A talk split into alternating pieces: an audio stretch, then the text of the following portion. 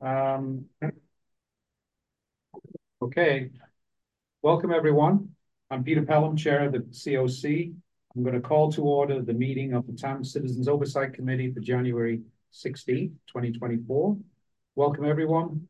I would like to note that alternate McPhail, so I can't pronounce your last name. will be participating. I'll just say Heather. Yeah. Heather will be participating remotely as a member of the public. Before we get into the items on the agenda and to ensure that we have a quorum, I will ask that staff conduct a roll call. Chair Pelham. Present. Vice Chair Haggerty. Present. Member Alley. Absent. Member Portell. Here. He said he's yeah, here. He said here. Yeah. Uh, Member Cole. Present. Member McDonald. Present. Member Olson is absent. Member Powers is absent, but participating as a member of the public. Member Roy. Here. Member Ty. Here. Member Vogt. Here. Alternate Noguchi. Here. Alternate Okada. Absent. Alternate Saunders. Uh, she arrived, she just stepped out of the room for a minute, so I assume she'll be right back. Okay. Alternate Schmidt. No. Absent. Alternate McPhail Schroeder and um, I believe is planning on participating as uh, remotely as a member of the public. You have a quorum, Chair. Thank you, Jennifer. I believe you have some general announcements you'd like to share in terms of how the public may participate during the hybrid meeting if joined remotely. I do, thank you. This meeting will be conducted as a hybrid meeting. A Zoom webinar link has been provided as well as accommodations for in-person attendance. For members of the public who wish to participate, please refer to page one of the agenda for instructions on how to provide public comment. Please note that there is a three minute limit per comment. Thank you. Okay. Um, as some of you may know, I'm not sure if all of you do, but Lee um, is going to be moving to onto a position with another agency after this month. Therefore, this is going to be her last COC meeting. And in recognition and appreciation for Lee's many years of service with TAM and with the COC, I'd like to read the following letter of appreciation. Dear Lee, on behalf of the TAM's Citizens Oversight Committee, I'd like to express, you're not allowed to cry about it. I would like to express our heartfelt thank you for guiding us through the intricate world of TAM's finances and transportation funding. We commend your 17 years of dedication to TAM and your time and attention to the COC. We appreciate that you helped us fulfill the mission of the COC to ensure that the voter-approved funding was spent in accordance with the expenditure plans and voters' wishes. You patiently walked us through the bylaws, the budgets, the financial statements, the audits, and the economic trends and forecasts. You ensured we had consistent updates beyond TAM's finances to make sure that we were well informed about the progress of TAM's many transportation projects and programs. And you included us in celebrating successes, campaigns, groundbreaking events, and ribbon-cutting ceremonies. You have involved the committee in the evolution of the voter-approved measures and have provided us with a pro prominent advisory position through the renewal of the half cent transportation sales tax, Measure AAA, and the amendment of the $10 vehicle registration fee, Measure B. As your financial expertise has taught us the importance of local transportation funding, your caring instinct has also kept us well fed during many evenings with snacks, dinners, and desserts. We wish you success and fulfillment in your endeavors. Thank you for all that you've done for us.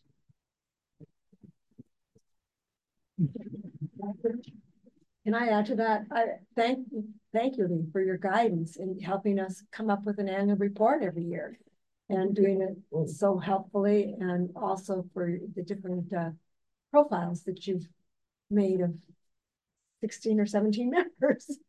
That's when I, I go back to when I joined, I was at uh, some fundraising event. The Was it Vitality Shit? Victor, yeah. And she's sitting next to me and snagged me. That was what, twenty ten? Yeah. Twenty ten, Yep. so it's been a long time. Yeah. Yes. It has Oh, been a while. You've yeah. done a a lot beyond your job and uh, you've been amazing. And Molly is now going to be stepping into be the COC liaison, Yeah. which is very comforting since we've known you for for quite a while now. So we're looking forward to that, but I think it's a great move for you. Sometimes I was telling her that sometimes you just have to close your eyes and jump. And uh, Off the cliff. Otherwise, you will always regret it. So, but you will be greatly missed. Thank you. Well, thank you, everyone. I'm still working on my English, so, but I think I, I really want to let you know, this is really the- one of the groups that I truly enjoyed working with from the beginning. As Scott reminds us, we used to be in that. Al- room Alan and I. Yeah, in the room that actually goes dark after six. Yeah, so we're all staying in that for a couple of minutes, waiting for the county janitor to come and turn the lights on, and we can get back to our meeting. Any conference room at Public Works in the Civic Center. Oh, my God. Wow. Yeah, They had beautiful big chairs, but it was very weird. but I guys really, I have want to let history. everyone know, I learned so much from this group. And I'm hoping I continue to learn from all of you, even after I leave TAM. Um, and, uh, I think it's gonna be, well, it's gonna be hard, after seventeen years is part of you. So, Big shoes to fill. anyway, thank you, everyone. I, I cannot believe they made you read the whole letter. Fun. All right, anybody else want anything, anything to say or, no, we're all good? I'm gonna say something, Oh, no. because, I know, half an hour, Charlie. Okay, well, I, I just want to tell you, there are two pursuits that I've been involved with you personally on. Uh, the audit committee, which was tremendous, working with, uh, not only interviewing auditors. But also going through the criteria that they were gonna use to assess each step of our programming. And you did a wonderful job of mastering that, not with private, uh, accountants, uh, working with us and then trying to decipher the best one that would be the best fit for, uh, some of the reviews we're doing, like we'll do tonight. The other thing I want to tell you is the new committee that several of us have been on, the diversity committee that is making a recommendation tonight based on your tremendous coordination and input from all of us contributing to that cause.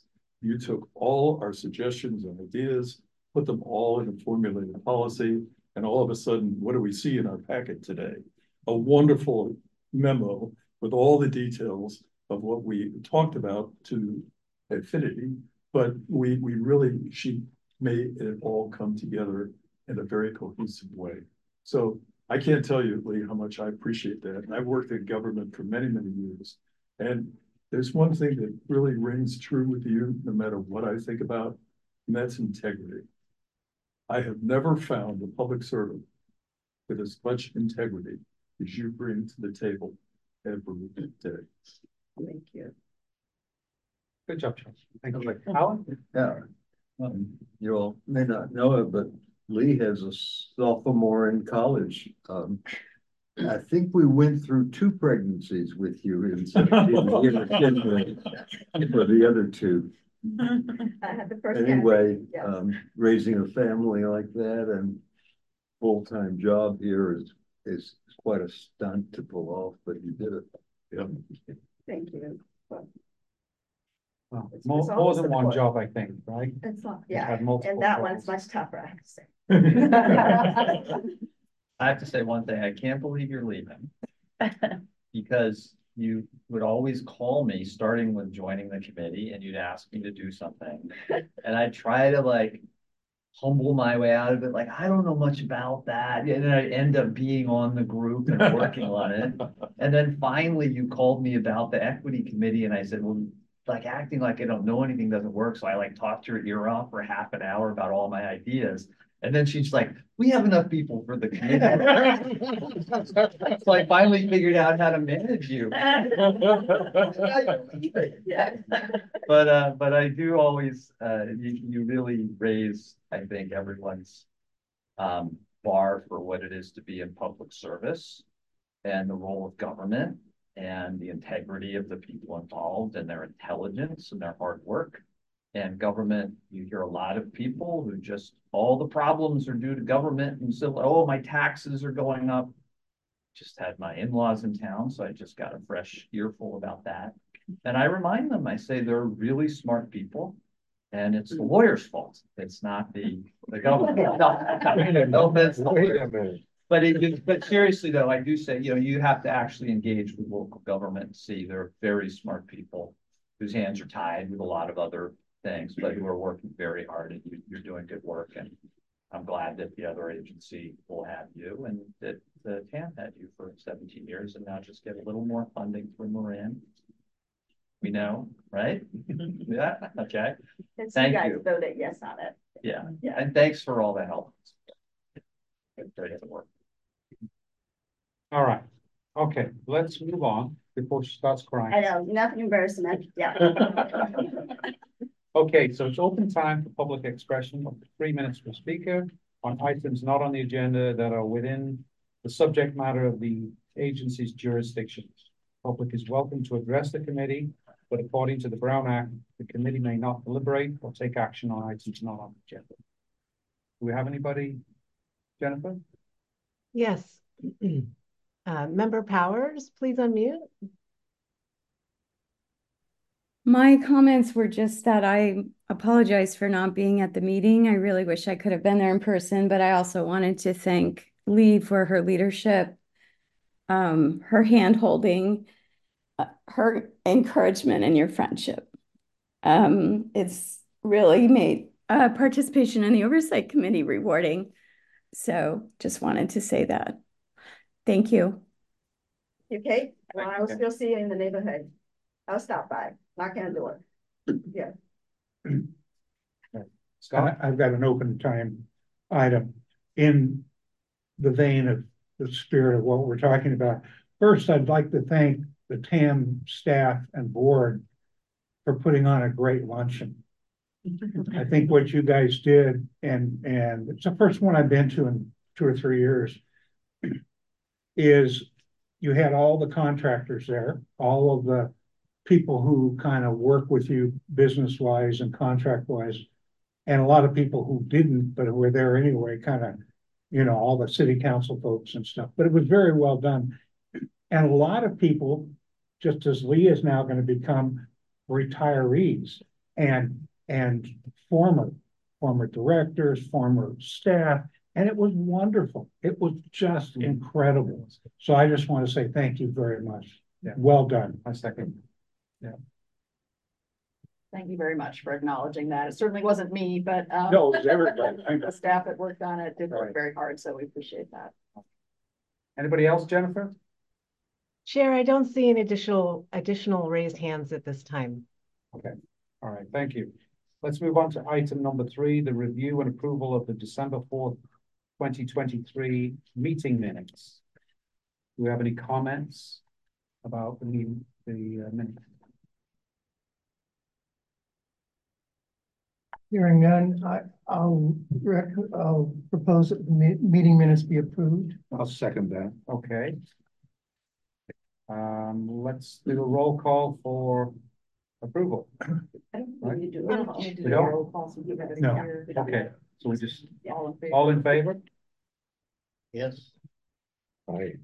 Anybody against? Uh, abstain. Abstain, I wasn't there. I wasn't Okay. here. So two abstentions. Alan, did you vote Uh, you know, for the minutes? For the minutes. oh, approved. So Approved. Yeah, Okay, so read- two read- abstentions then. Read them yesterday. Vote and tie. And everybody else approved it. Okay. Um, TAM staff report. Anne, Okay. Thank you, Chair. Um, so as usual, I have a little PowerPoint to highlight a few items, so, um. We'll share that, and, uh, we should have said this at the top, I guess, but Happy New Year to everyone. It is twenty twenty-four now, incredibly, and, uh. Here we are, are again for another great year at TAM, and we appreciate your continued service here, so thank you for that. Uh, next slide, please. Um, so last Friday, I had uh, the pleasure of joining the City of San Rafael staff and partners at a ribbon cutting celebration for the completed Third Street Rehabilitation Project. It's really Second Street and Third Street. And this was one of the original major roads projects from Measure A. Um, and TAM contributed almost $13 million to this project from the sales tax. And uh, if you've driven along Second or Third Street, I'm sure you've noticed the, um, the bike lane, the crosswalks, the uh, traffic signal improvements. So the city really was able to do a lot in this extremely busy corridor. And um, there's a photo here from the ribbon cutting on Friday. And um, TAM Chair Brian Colbert and uh, Mayor Kate Colin and Supervisor Mary Sackett and uh, a couple of other uh, council members attended uh, as well to help the city celebrate. Next slide. Uh, a couple quick updates on the north-south greenway. So um, construction on kind of the next piece of it south of the bridge that was completed over Madera Creek. So from that bridge along Old Redwood Highway to the pedestrian overcrossing um, in the city of Larkspur. So that segment uh, either started construction or is about to start, depending on the weather, um, right around now. And uh, that project should actually be done by the summer. So it's a pretty uh, quick construction window. The city of Larkspur is managing it. Um, TAM has provided the design uh, funding and services for it, and uh, we're happy that it is um, ready to go. I also wanted to mention that the bridge over Corte Madera Creek, the one that opened a couple of years ago, uh, continues to rake in the awards. So um, two additional awards on top of the California Transportation Foundation award that I think we previously announced. So the American Council of Engineering Companies um, gave this project the Engineering Excellence Honor Award. And then we just found out last week that the American Society of Civil Engineers um, California region gave it the Outstanding Bridge Project for the state, uh, which is a really big honor. ASCE is a huge organization. They're in 170 countries and 150,000 members or so. Um, and uh, this project was selected for this statewide award. So um, that's a big honor and uh, kudos to Bill Whitney at TAM and the whole team uh, for what's proving to be a really successful and popular project. Next slide. So turning to the Marin Commutes program, um, it's the new year. So Marin Commutes has a new year commute challenge uh, that is rolling out starting this week. It's a six week campaign, uh, so it'll run until close to the end of February. And during this time, um, Participants can earn additional rewards for logging green trips. Uh, we did an update to the TAM board in December on this program. So if anyone's interested in information about the participation rates and things like that, um, you can look back at the December board meeting. Um, and this New Year challenge really builds on the ongoing uh, rewards programs that are part of uh, Marin Commutes. So if you have any questions, let us know, and we'll appreciate if you can help spread the word about the programs as well. Next slide, Jennifer. Um, so uh, last month, mid-December, the USDOT announced the award of over $800 million in grants in their Safe Streets and Roads for All grant program. This is one of the new programs in the infrastructure bill. And um, TAM had applied for a grant of $544,000. And, and this is in the planning grant category um, to help support our Safe Routes to School program by uh, using these funds to develop additional um, safety action plans around the schools in Marin. And uh, we were really excited to learn that our full request uh, had been granted. So uh, we will go through steps with the USDOT to actually um, secure the funds and then uh, be able to start doing the work in the coming months. But um, we are really excited about this grant. Next slide. Um, just another quick announcement about funding for some of our partners, uh, also from the infrastructure bill.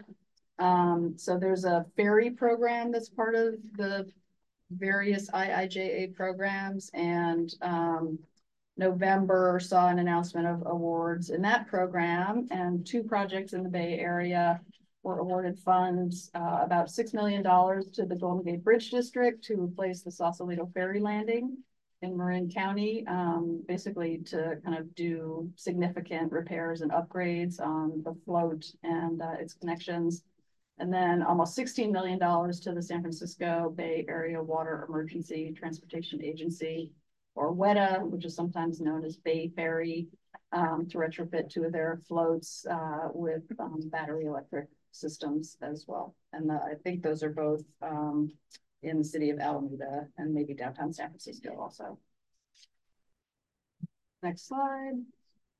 Continuing on the funding theme, um, the California Transportation Commission in December approved a $50 million grant to help MTC and Caltrans and their various project partners um, advance some of the e ecological resilience um, projects related to the State Route 37 program. Um, so specifically, the funds will be used for restoration of a tidal marsh area um, in Solano County known as the Strip Marsh East that um, actually works with the roadway to help um, sort of protect the roadway and the areas on the other side of it. Um, and also for replacement of the existing bridge over Tolay Creek in Sonoma County, which is right by the intersection with um, Sears Point 121 with a longer bridge, which will help allow for increased creek flow and restoration of the wetlands in that area. So you can see in this photo here, um, there's a picture of the bridge over Tolay Creek. So if you picture a much longer bridge, uh, that will allow for the creek bed basically to be widened out as well.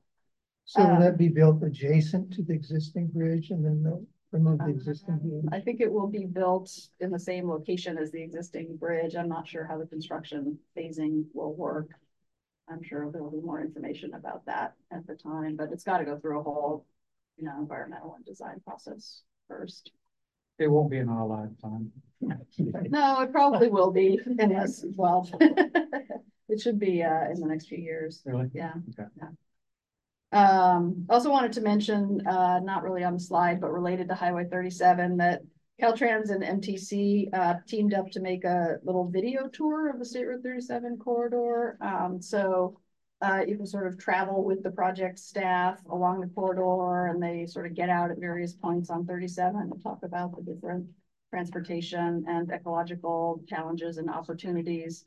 Um, it's a pretty nice video. It's a very difficult place to actually do a tour because there aren't that many places to pull off. So this is kind of a nice opportunity for anyone to see um, some of the kind of key areas. Um, and we can send out the link for that. Uh, I don't remember if it's linked on our website, Molly, or is it? Page. It is on our Yeah, it should be. Not Okay. homepage, I'll put it there tonight. Okay, great. So- So check that out after tonight. And what's it called again, Aaron? Um, it's, I don't remember what it's called. It's just a little video tour of the State Route thirty-seven corridor. And the agency that's doing it? Uh, Caltrans and MTC jointly created it. I'm pretty sure it's on the Caltrans website. It is on the resilient thirty-seven. Thirty-seven dot org. And we linked to it in the Traveler, but I can, I can put it on the homepage. That'd be great. Okay.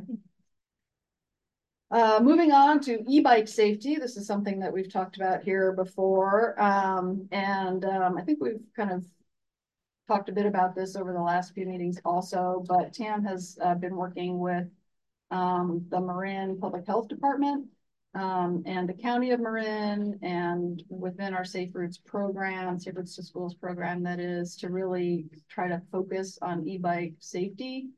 Um, you may have seen the Public Health Department is now separately tracking e-bikes, um, and accident data. They've got uh, emergency responders now fill out a form about any kind of bicycle crash that they respond to. And so there's a lot more data starting to be available. Um, that's all publicly available. They have a kind of a dashboard that I think they update every week that anyone can look at.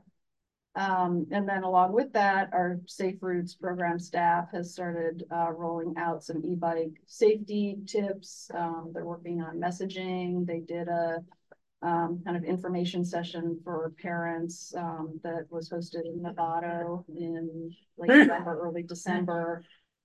Um, And, um, uh, Marin Public Health also issued what they call Public Health Advisory, which is basically an advisory to all of the, um, pediatricians in Marin County to kind of give them information about e-bikes and alert them, they should be telling families that kids need to wear helmets and, you know, ride safely on e-bikes. So um, some of the kind of messaging on this and the data collection is starting to come together, I think, in a new way.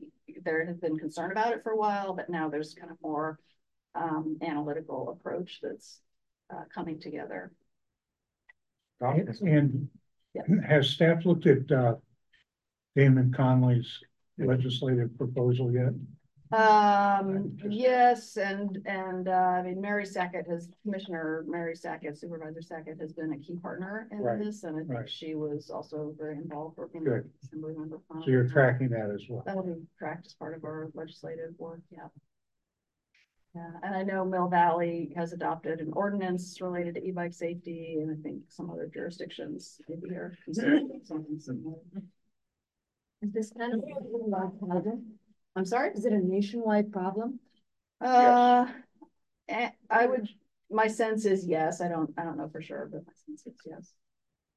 And it's, you know, it's a, um, uh, there's a little bit of, uh, needing to balance things in this too, because, you know, TAM also in the Safe Routes program also wants to continue to promote active transportation as a, you know, healthy and safe um, way to get around and get to schools. Um, but there are some sort of additional safety concerns with e-bikes and kids. So trying to really focus in on like what are the problems and how to how to address those so that they can be used safely by kids and people of all ages.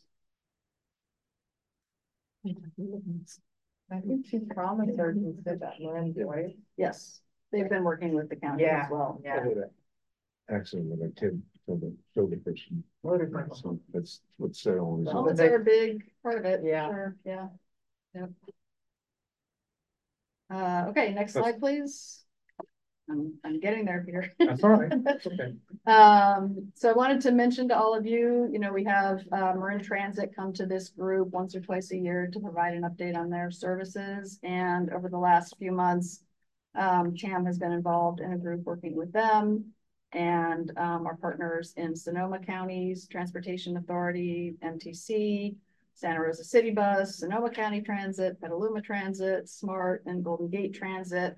And um, this was really started when Golden Gate uh, Bridge District um, was kind of starting to develop and seek input on a strategic plan for the district. And they're still in the process of developing that, but they actually brought together all these transit entities for a conversation about transit service in the, US 101 corridor. And out of that, um, this kind of working group has now been formed and um, the staff is looking at a transit service um, planning e- exer- exercise in the two counties with all these transit operators to try to look at um, how to optimize service in the corridor.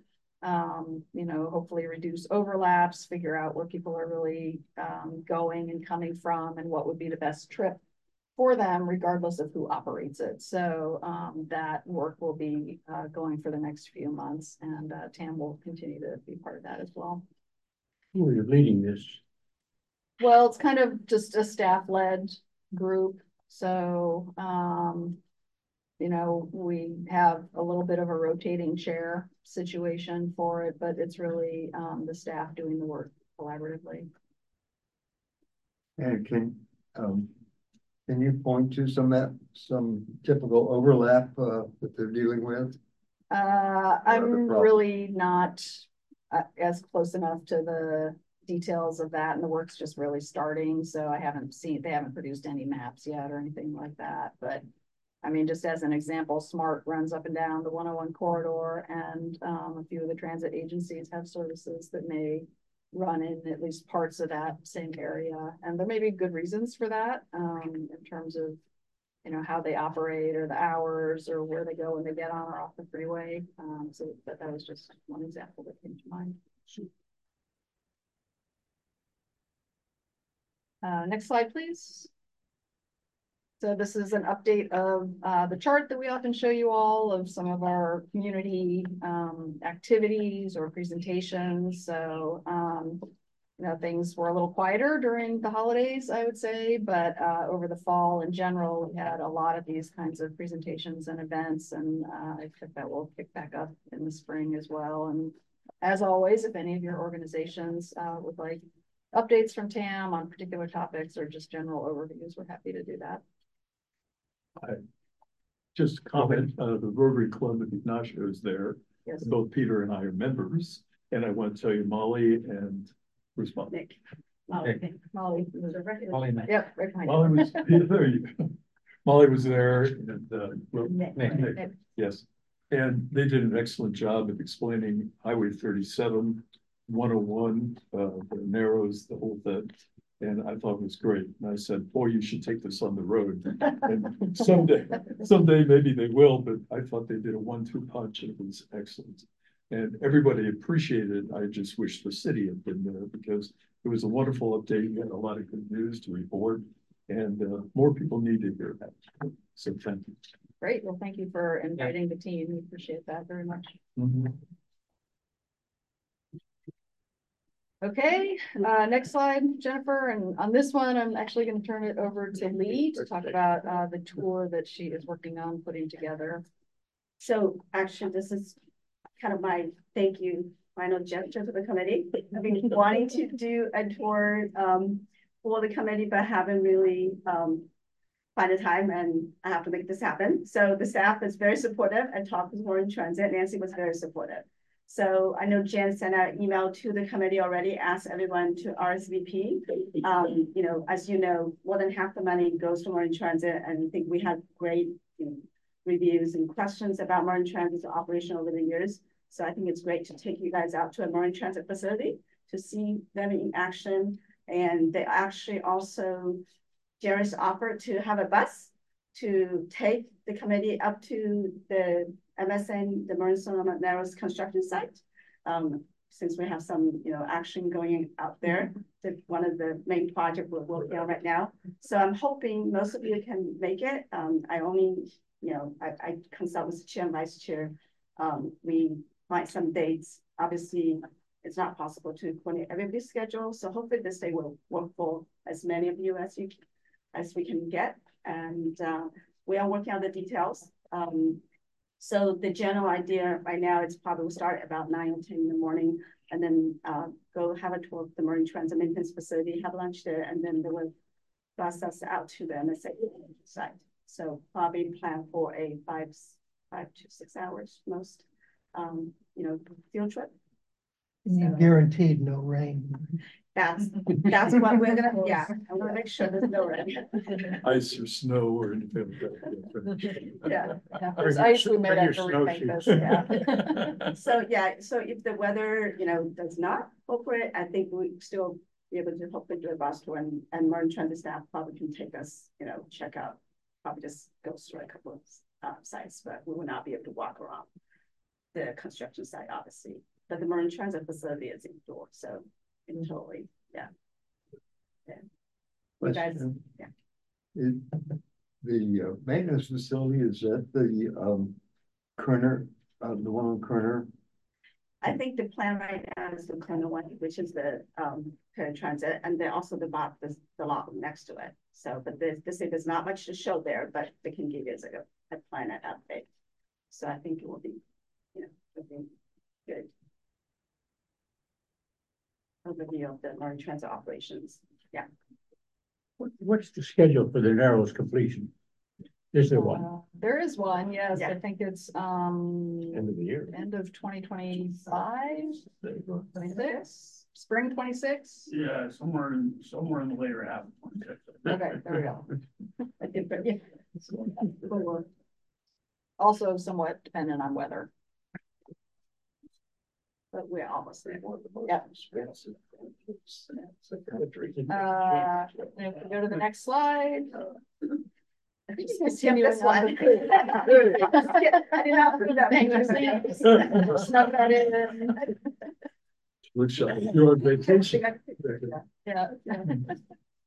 Okay, that concludes my report and uh, happy to answer any additional questions.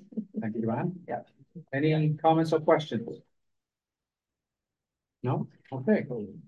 Um, item number five. Annual selection of COC chair and vice chair.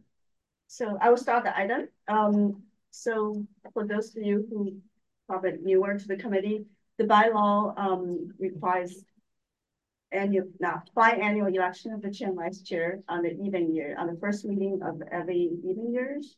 Um, I think as Zach kind of alluded to, you know, this is really a volunteer group.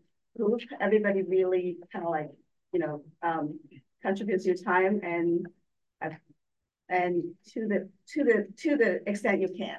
So we haven't had, um, I guess, com competition for the job. Or competition is something. we like to- I know, it's like I can only, yeah, guess, get enough of you guys to actually kind of listen to me. Yeah, and willing to help. So, but anyway, so uh, with this election, so Peter actually served as the chair since twenty eighteen and Kevin joined as the vice chair in twenty twenty-one. So staff actually sent out a um, email to the whole committee, asked for additional volunteer nomination. We haven't got any. Um, so It's a good job. I- It doesn't it doesn't pay very well, but it's a good job. We're working on that.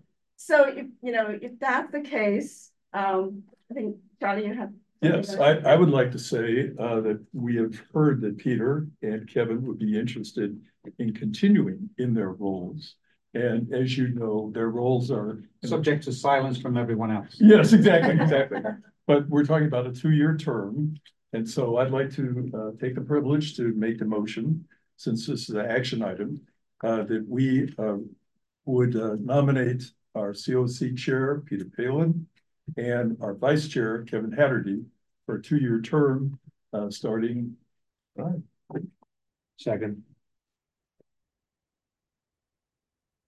Sure, nobody's had any second thought? You know, offer chocolate and coffee. I understand it comes with a doubling of our salary, is that true? Oh, Right. Yeah. actually, not, that's more than double. Double zero. Yeah, yeah, that's more than double. Yeah. Yeah, cannot get better than that, yeah. So by popular acclaim. Okay, so we need to Vote. vote, take a vote, vote, all in favor? Aye. Aye. Any abstentions? We have to abstain. Okay, I'll vote, all in favor, so any, any, uh, any objections? No, okay. Yeah.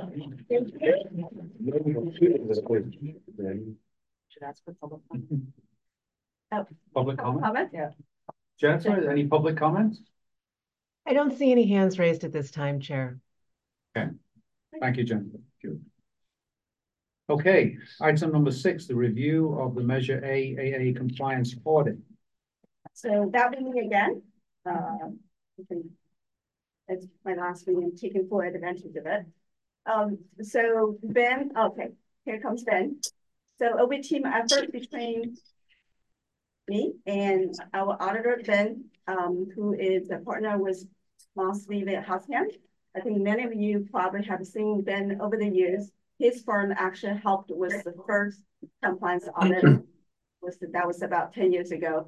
And then we, they rotated out and we have them coming back again for another five-year uh, audit cycle. Um, so I'm gonna start with a general overview of the process. Jen, we can go to the next slide. So for some of you, this is kind of repetitive. You know, many of you actually was involved in the policy development. Again, the expenditure plan, both the AA and the B, uh, expenditure plan require, well, allows this or audit. Again, goes, goes back to the public trust piece. We want to make sure we can confidently tell the public that we are spending the funds according to the expenditure plan. Um, so the compliance audit, audit policy was actually first, again, talking about working with this group and learned so much over the years. This group actually guides through that process back in twenty ten. That's when we adopted the first initial compliance audit policy. Then we revised it in twenty twenty. um, to include the Measure AA projects and programs. Um, we started the first round of audit back in twenty eleven, and this is our thirteenth round. So next slide, please. Again, this is probably more detailed than you need to know, but just in terms of um, how we select the auditees every year. I know in the past, the question come up like, why are we selecting a project that we finished three or four years ago?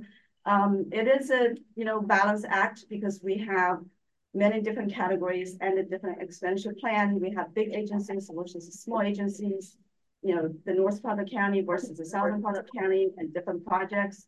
Um, so every year we look at the projects we finished um, over the last few years and kind of look at the categories we have to select, and then we come up with the selection list. Um, but in general, what we do is we try not to audit any agency in a row because you know every agency is busy enough, so we want to respect their time. Um, but we also want to make sure agencies are getting checked periodically, so we know things are still going well. Um, so next slide, please. Um, so again, this is still going back to um, the audit frequency.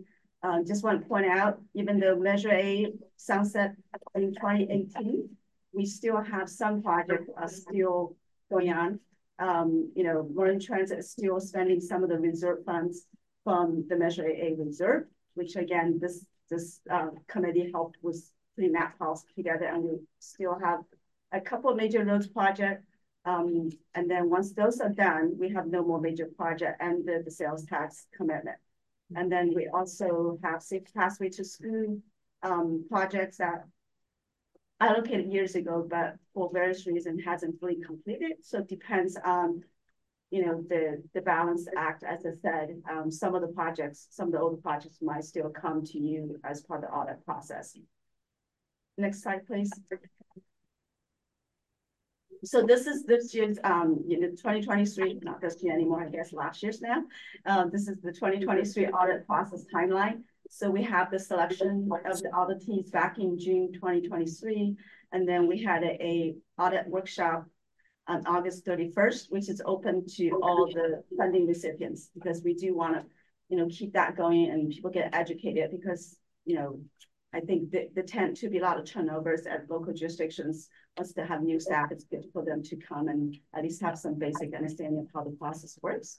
And then uh, between October and December, that's when Ben started to work with all the agencies we select this year to go through, you know, the checklist and, and sort out, you know, various um, um, documents that he has to review and come up with his uh, conclusion about this year's cycle, the 2023 cycle. And after your review and acceptance tonight, you're going to recommend the TAM board to take action at the January 25 TAM board meeting. So next one, please. Um, so hopefully you can read it. I actually can't read it anymore. Oh, here, I think I was able to read it 17 years ago. No, I cannot read it. so we have um, so in general, we have Marin Transit, which you know, because they're getting 55% of money. So we do audit them every year. Um, and then, you, then we have um, HNTB, which actually it's a change. Um, it's a it's a consulting firm we select this year. Usually you probably don't see, you know, consulting professional uh, firms other than the Safe School uh, contract we have. But this is on the interchange study because um, as I tell the team, this actually is also our audit of the TAM team, how we manage our own contract, how we manage our own agreement. Um, then you got City of Mill Valley, which is for the major roads project, um, and Town of Fairfax for the usage of local streets and roads, which is the formula funding they get that they can put out any street, uh, local streets and roads related project. Um, then we also have Town of Tiburon and Larkspur for two safe pathway uh, to school projects this cycle. So with that, I think actually it's Ben's turn to take over. So Ben will walk um, walks through the six audits he conducted, he and his team conducted this cycle and share the results with the committee. So Ben, it's all yours. All right, thank you, Lee. Um, I think you largely already covered, uh, you know, what measures and what project we looked at for the year, but I'll just briefly talk about which project and um, if if it's a construction project that's been completed, you know, go over the completion date. Um, so um, I'm happy to say that there weren't any findings or observations in the current um, audit period. The only item of concern was regarding the um, some of the billing with the contractor with HNTB. Um, you know, TAM's relationship with them is a little bit um, it's a little bit different than the traditional uh, relationship with a contractor where you know you're just being billed for work. It the contract itself does allow TAM or us as outside um, auditors to review some of their internal documents, timekeeping documents, and payroll records.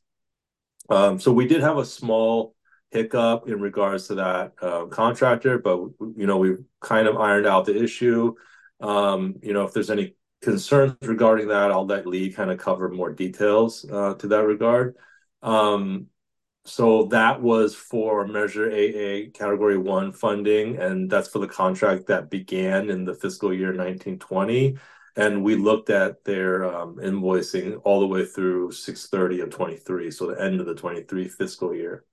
Um, for the town of Fairfax, we looked at Measure AA 2.1 fiscal year 21-22 funding, that one to, uh, went towards Wreden. Uh, I guess you say, is it Wreden, W R E D E N, Wreden Avenue and Scenic uh, Road.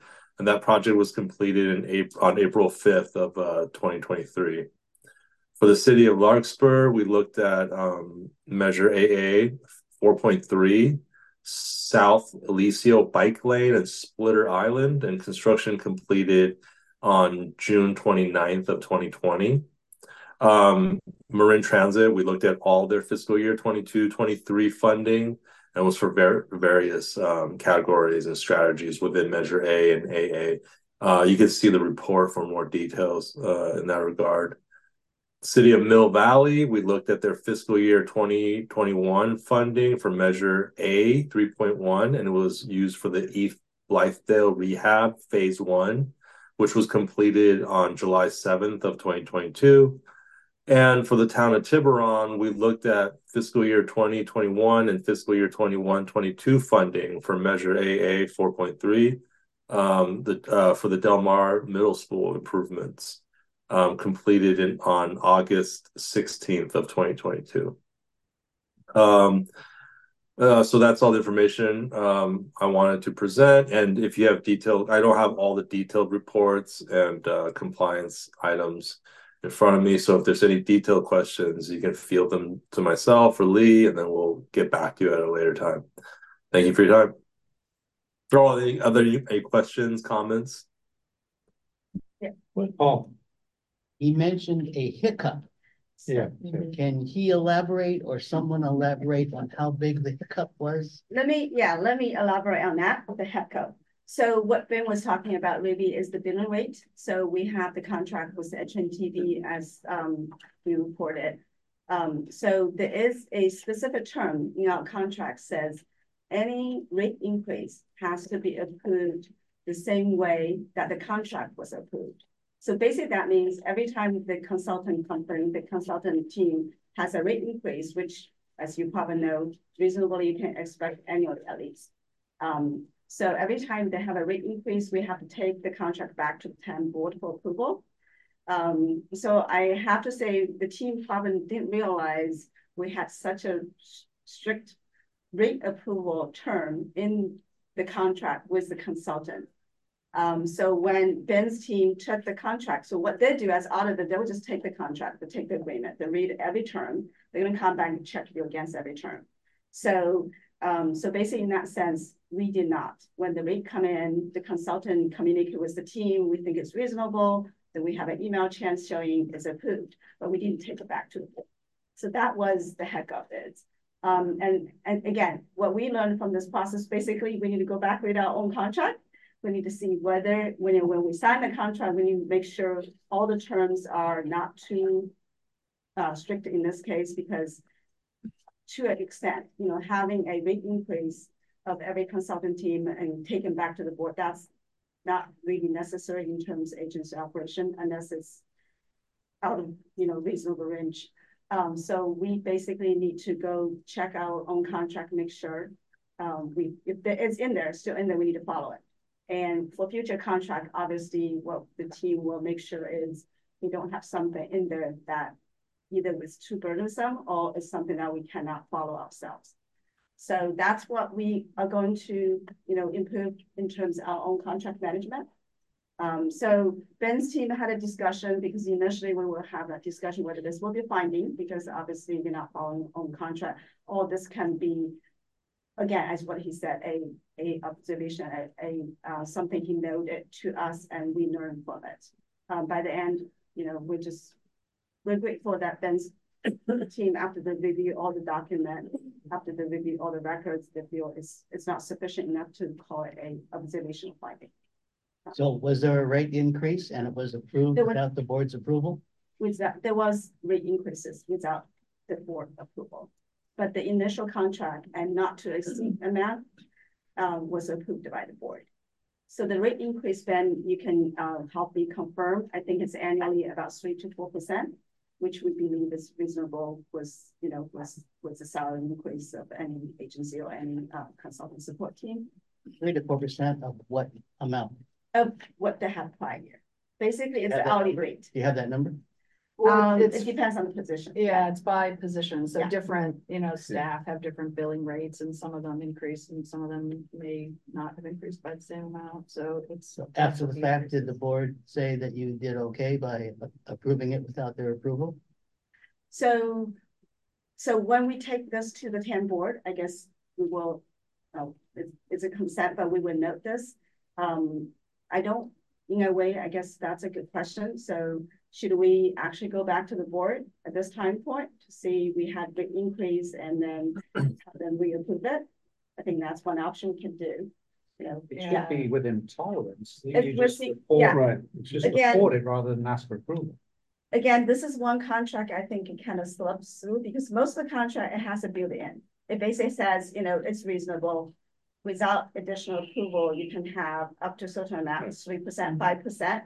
Again, this is a contract for whatever reason, we carry it in a, a clause, which I think it's not really operational efficient and it's not really reasonable unless, you know, unless the increase is outrageous, then of course we would Or if, And it- also- or if it causes the project to exceed its budget, but in this case, Yeah. it did not. Yeah, the project still stayed within, within the contract, the, so the overall contract authority is not, you know, exceed. It's just how much they charge, and then we do have a clause in there, you know, one, the justification, which is why Ben's team is comfortable. Is because our contract management basically says, you know, as long as they don't oversee the overall contract authority, the board approved, and they get all the work done, and that's sufficient. Um, but again, this is one of the terms, we definitely make sure we pay close attention. But Ben, Ben's an outside contract. He doesn't work. Okay, And, and you say he, his, uh, his team approved of the increase. No, no, no, no, no. The TAM project manager. Yeah. Yeah, Ben's with the auditing firm, and so they, they, Right. they are not part of this HNTB contract. That's between TAM and this consultant named HNTB, so. My understanding, Lee, is, and you can correct me, is that when HNTB proposed to the TAM project manager, you know, one of our staff people, this increase. They reviewed it, they decided it was appropriate and still within the contract amount, and so they approved it. And the work proceeded on. So, so Ben's team did not uh, have any role in that part. They just found this as part of their review this year, this cycle. Of the process, yeah, yeah. Kingston, you're, you're all, you're all good? No, it was the same question. Okay. All right, I've been there, done that. Got Never want to go to the board. Charles, Well, my question is, when we read the report, there wasn't any reference to this, and now we're hearing there was a hiccup. Uh, I'm just worried about the TAM board, if, if they read the audit report, are you gonna bring this up as an additional discussion item? I, I just, how are you gonna approach this? Because I'm surprised that you're talking about this. Because what I saw in the audit report didn't mention anything. So the audit report didn't mention because they only point out findings. Yes, So this is not, you know, serious enough to qualify as a finding. So what we can do is we can definitely summarize the COC discussion here tonight. Uh, when we take the item to the TAM board, we will have that as part of the COC review process and let the board. go Just, ahead. just Yeah. no surprises. Yeah. You know, that's, that's the key. Yeah, so like, great. Right, I think, um, so when, when we're doing the Measure A compliance, we're, the entity that we're looking at is the contractor in question, whether or not they acted appropriately according to the contract. To the best of his knowledge, his rate increases were being approved because it was communicated to him in that manner from the project manager. So we don't believe that the contractor was non-compliant, and our audit doesn't include auditing the, um, it doesn't, you know, if, if we're performing the TAM audit and we picked something related to this project and we may have a, a, you know, a question regarding it, but when we looked at the terminology of what we're actually looking at, we don't believe that HNTB was non-compliant with their contract because to the best of his knowledge, his billing rates are being approved because the invoices are being paid, the project manager is aware of the increases. And I think you asked about the percentage, so it from 2021 um, of February of 2021 through June of 2022, the total rate increase is approximately 7.3 percent uh, across those uh, those years. So But then goes back to, again, so the audit team here is HNTB, which is why the report does not flag it. But as I mentioned, uh, when I, you know, did my overview, this is also a process that helps us to look at what we can internally improve. Um, so I think Ben said better in terms of why there's no finding, but again, we can summarize, you know, the improvements and the things that we need to work on in terms of internal contract management. Um, and we will put that uh, as part of the COC review when we present that to the board. So are the project managers responsible for being familiar with the terms of the contracts? Well, again, you know, over the years, is I, I, I, which is the one thing we keep reminding everybody, you know, you will not believe during this audit process, during the workshop, one thing I highlight for all the funding recipients is go back with your funding agreement. Know what's in the funding agreement. Because there's so many contracts, so many agreements, so many of us just tend to like, okay, make sure the dollar amount's right, make sure the dates is right, and then kind of skips through all the other terms. And this is why this kind of process is helpful.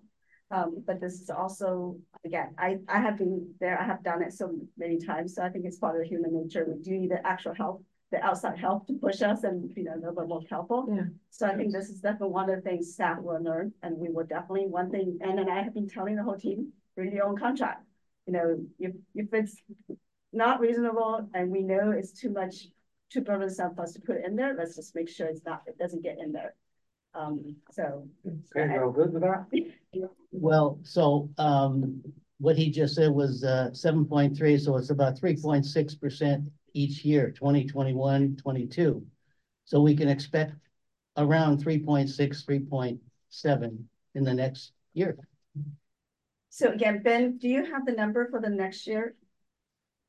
Is that the, uh, well, no, I, I yeah, keep in mind. Oh, no, no, I'm yeah. sorry. Yeah, yeah, because I, I don't have it for twenty twenty-three because our, our sample pool was the entire um, period, but we, we obviously don't look at every invoice, so we, our tested invoices were in twenty-one and twenty-two, so we don't have one from twenty-three, uh, the detailed invoice. Yeah. So again, so one thing, just keep in mind, 21, 2021 to twenty twenty-two, that's where the inflation um, really hit almost everyone. And, but again, was this contract? So now, from now on, because the contract term, any rate increase, we will not, yeah, we will, we will have to go through the board review. The board will have to accept it. Uh, so we definitely make sure we don't repeat that same mistake. Yeah. I, I'm just curious, if, if you take it back to the board, is it typically on consent calendar? It's So it's typically, not a- yeah, It's not a again, big thing. yeah. Again, the most important thing, our contract managers, you know, kind of justificates, the most important thing, you know, it's hold them to the total amount, not to exceed, and make sure they finish the work. Um, and, and usually when we actually have to ask for contract increase, we usually don't put on consent. I think we, we will justify to the board. Contract increase, but not, Contract not, increase. not increase in in the rate. In the rate. Because the rate will change every year. Yeah, You know, many of Yeah. us, you know, some of you on the, on the, on the, on the consultant side, on the private side, you know, kind of have to, you know, even for us, we have to get an annual increase. And then if it's within the contract, it doesn't matter. Usually it, it, it doesn't, but I guess we kind of tied our own pants in this particular contract with that term, in there, which is what the other picked up. Yeah, yeah. And many of our contract, most of, the majority of contracts actually will have a term in there, you know, the contract, so up to certain amount, up to five percent, up to certain amount, it doesn't need additional report. Because that's reasonable, you know, to expect. Okay, all right, I think we've discussed that. That now. works. Any other, any other comments? Thank you, Ben. Thank you. Thank you. Mr. Chair, do you need a action on this? We do need to Accept the act- audit? Yeah, yeah. Yeah. I'd like to make a motion, we uh adopt the measure AAA compliance audit as presented. Okay, thank you, Charlie. And refer to the We town have a board sec- for acceptance. Yeah, the Yeah. whole motion. And yeah. report it. Report, Report. report to the TAM board for acceptance. I'll second. Okay, Kevin second. Uh, all in favor? Aye. Aye. Aye. Anybody against? Anybody abstaining? No, okay. Unanimous approval. Um, break time, fifteen minutes. It's six oh four. We're four minutes over my uh, allotted time.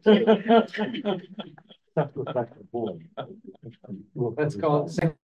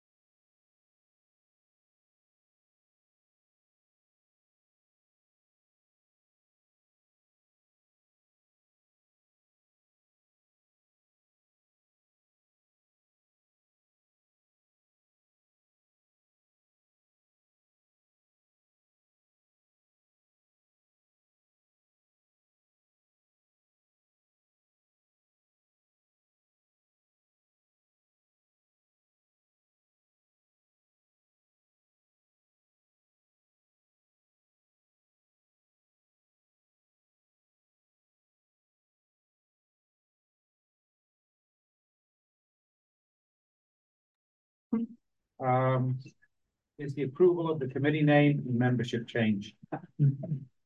So I would take the lead in terms of reporting to the committee and then also, obviously, as you know, this is really a team effort with everyone who helped on the subcommittee. Uh, I'm gonna go first name because even you cannot see Heather's last name, so I'm not gonna even try. So I want to thank member, you know, Peter, Charlie, Scott, um, Kevin, and Heather for helping and serving on the committee. So we had a total of three meetings, very productive. You know, the reason staff was able to give you a good final recommendations, really all the great information every one of you um, shared with uh, with the with staff during the study process. So what we have for you tonight is really um, three recommendations uh, summary. So the first one is the name change um, from Citizens Oversight Committee to Community Oversight Committee. Um, we did get legal confirmation. So I do want to point out the Citizens Oversight Committee name is actually in the ballot measure language. And it's also in the expenditure plan. Um, but legal county counsel did give us a legal um, confirmation that even though it's in it's in the in the ballot me measure, so you still have to wait for citizens oversight committee, but you can do business as it is. So what we can do is in the expenditure plan or in the bylaw, you know, for the um, for, for the interim in the admin, administration total in the bylaw, we just put on we're doing business as community oversight committee. Um, so that will be the interim process. And then when we were doing the measure AA expenditure review process, we will also make sure that expenditure plan allow us to do business as, you know, community, um, to have that language in there as well. But legal does believe, you know, with that, it's sufficient for us to go ahead and do the name change once the board approves it, and we just need to amend the bylaw and the administration code to reflect that change. So that's on the name change. And then in terms on the membership, so we do have um, um, our recommendation is we will have two new member membership seats to reflect the needs of the underserved, um, the equity, you know, the equity um, community. Um, the legal confirmation here, I guess the caveat here is because the membership, the 12 membership, well, the 12 membership we have currently is specific named in the expenditure plan. So we cannot add those two as a voting member yet. So we will have to do the measure AA uh, expenditure plan review process and in the same language that we did with the measure B process. If you remember with the measure B expenditure plan amendment process, we actually added in the language to all the TAM board to have discretion to review and, and, and make sure the COC, the member structure reflects the needs of the community.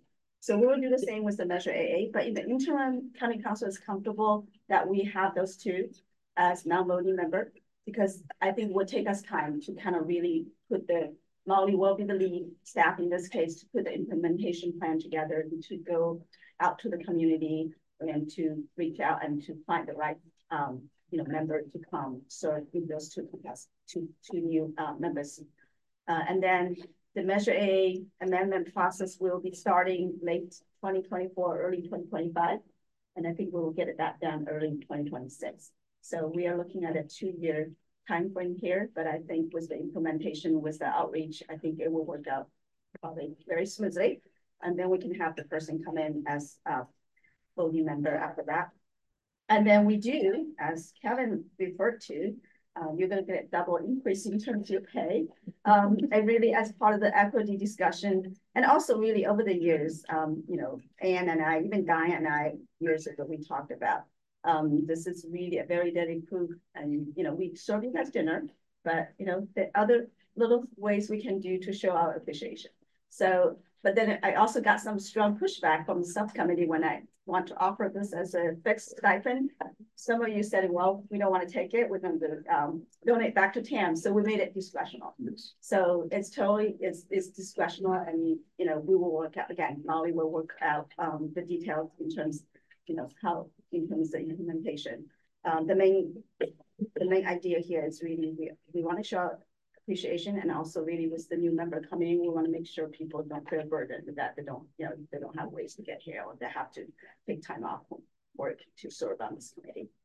So that's um the new membership and, and also the stipend for the COC. And then um the last part, which is the part I I guess, you know, Charlie, you brought it up, um, you know, when Ann and I met with you during the pandemic about what we can do for the community, which is the mentorship was the students. Um, so again, the implementation plan, Molly will work with either the subcommittee or I, I set, you know, a couple of you to put this together. The idea is um, we're actually working with Marin Transit. We do, I do have Marin Transit staff by you. They want to be part of this program too. So we'll start um, probably towards um, what the end of the school year, which is in June and early summer. We will start with a summer internship program with the student from a, you know, um, underserved community. We pro provide student internship with pay and get the student trained. And then once the summer is over, hopefully the student will have sufficient knowledge about some basic operation. And then we would like some of you, you know, again, volunteer based to help serve as mentor to work with the student, you know, having maybe maybe share your experience with the student, taking the student out to different site tours or you know, taking, you know, kind of kind of being helping the student come to the meeting. Um, so it will be a student advisor membership. So we cannot have the student as a full member. It will be a student advisor membership, cannot vote, obviously.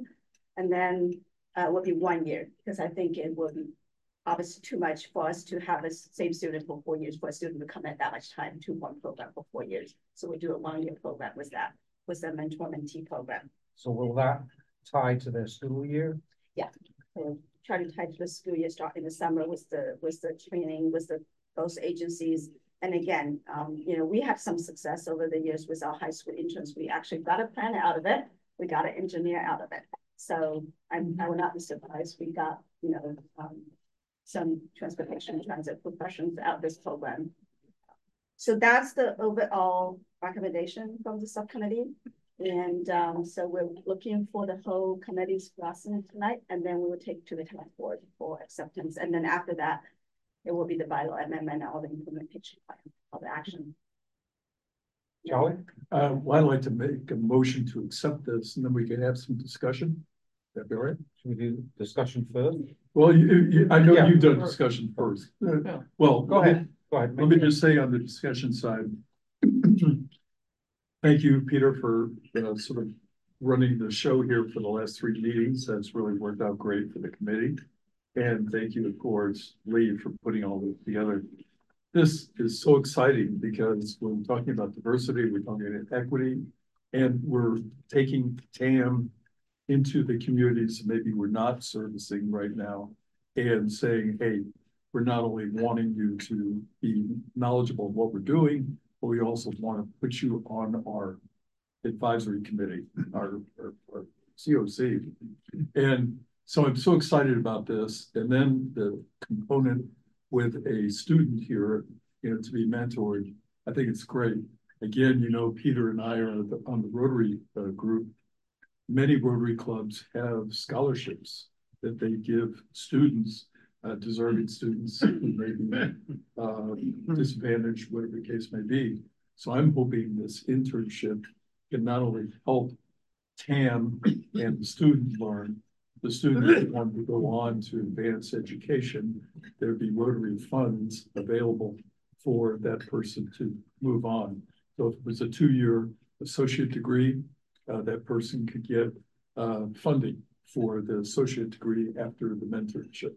So what I love is this is a, just a start, but it's a way. And Terra Linda, by the way, Terra Linda High School, if you're not already familiar, is starting a brand new program on the trades.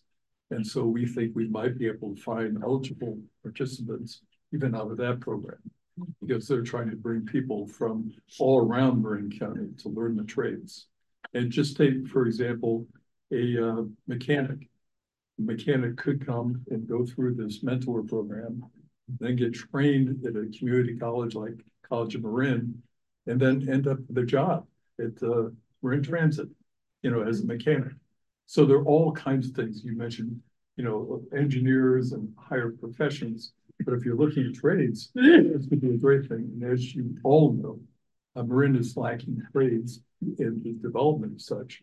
And so if we can help there, it'd be tremendous. So I can't tell you how excited I am to see this program come together and be recommended to the TAM board for approval. So is that a motion? I will be happy. That's a long motion. No, no, no, that was, that was discussion. So he, so he doesn't get to discuss it. No, no. Well, I will make a motion that we, accept the uh, equity committee's recommendation, all four points. Uh, for approval and recommendation to the TAM board. Second, Second by Scott. Uh, any discussion or any comments? I personally don't care for community oversight committee.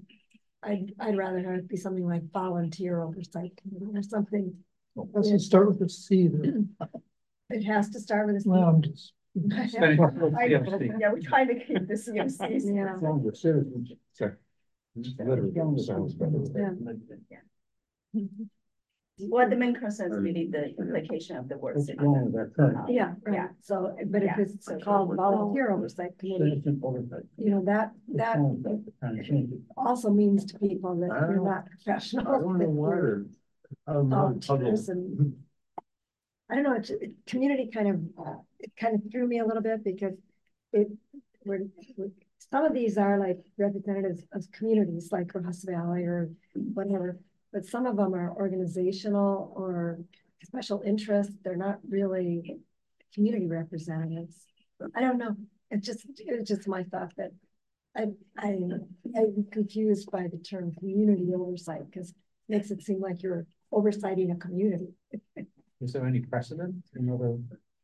No, I have to say, we're the first one changing that word. Most of them are still citizens oversight or citizens watchdog community. Um, so, I mean, I think people understand the term oversight committee, you know, that it- particularly in, you know, all these things that have to do with funding. I think, I think we're just trying to accommodate those people that are not. Citizens. Yeah, so if you call it volunteer oversight committee, it does the same thing. But then if we're paying a stipend, is that Well, make I- them not volunteers anymore? No, you're still a volunteer. Stipend, That that can kind stipend. Well, the way in. Our discussion of our committee was very specific, very targeted, saying that we believe that you can't. Words have meaning, okay? Exactly. And we did survey eighteen or twenty other. Right. Committees that were Oversight. of committee. different names. They weren't all citizen, they weren't all, they were stakeholder, there are all kinds of names that were used. And so when we came up with the idea of a community oversight committee in the transportation of TAM, it seemed to make sense. Um, I'll just say that I'm kind of the orphan child out in West Marin anyway, so I'll, I'll bring it up, is that I find it really, really, really hard to instill in the citizenry of West Marin this sense that they have any kind of say at all. Now, when it comes to overnight, overnight accommodations and second home taxes, they've jumped into it. And the supervisors and everybody else have created these new ones. But for transportation, people just aren't aware, okay? And I don't know what the barriers are, but I think we, the more we take the barriers down, the better it is. So. My other point was about the high schools, and I think, I think we should as much as possible veer away from any particular high school named and let it be an open, open forum. Because I'll tell you what, if anybody here driven by San Rafael High School recently, it's reinvented itself. Right. Because of the jock, because of the Gelati Foundation putting huge millions and millions of dollars. They've rebuilt a new STEM center, they've rebuilt a new gym, they've rebuilt it, so. Campus now. So, so it, and yet it's still a very disadvantaged campus. And you drive by and I drive, when I'm out there, I drive by twice a day. ninety percent of the kids are walking from the Canal District to that school. So I agree with Charlie. It's, it's a great opportunity to offer an opportunity, but we should just not say Terra Linda, not say Tam, because we know what the privileged neighborhoods are. Mm-hmm. And so I think we just leave it open, you know?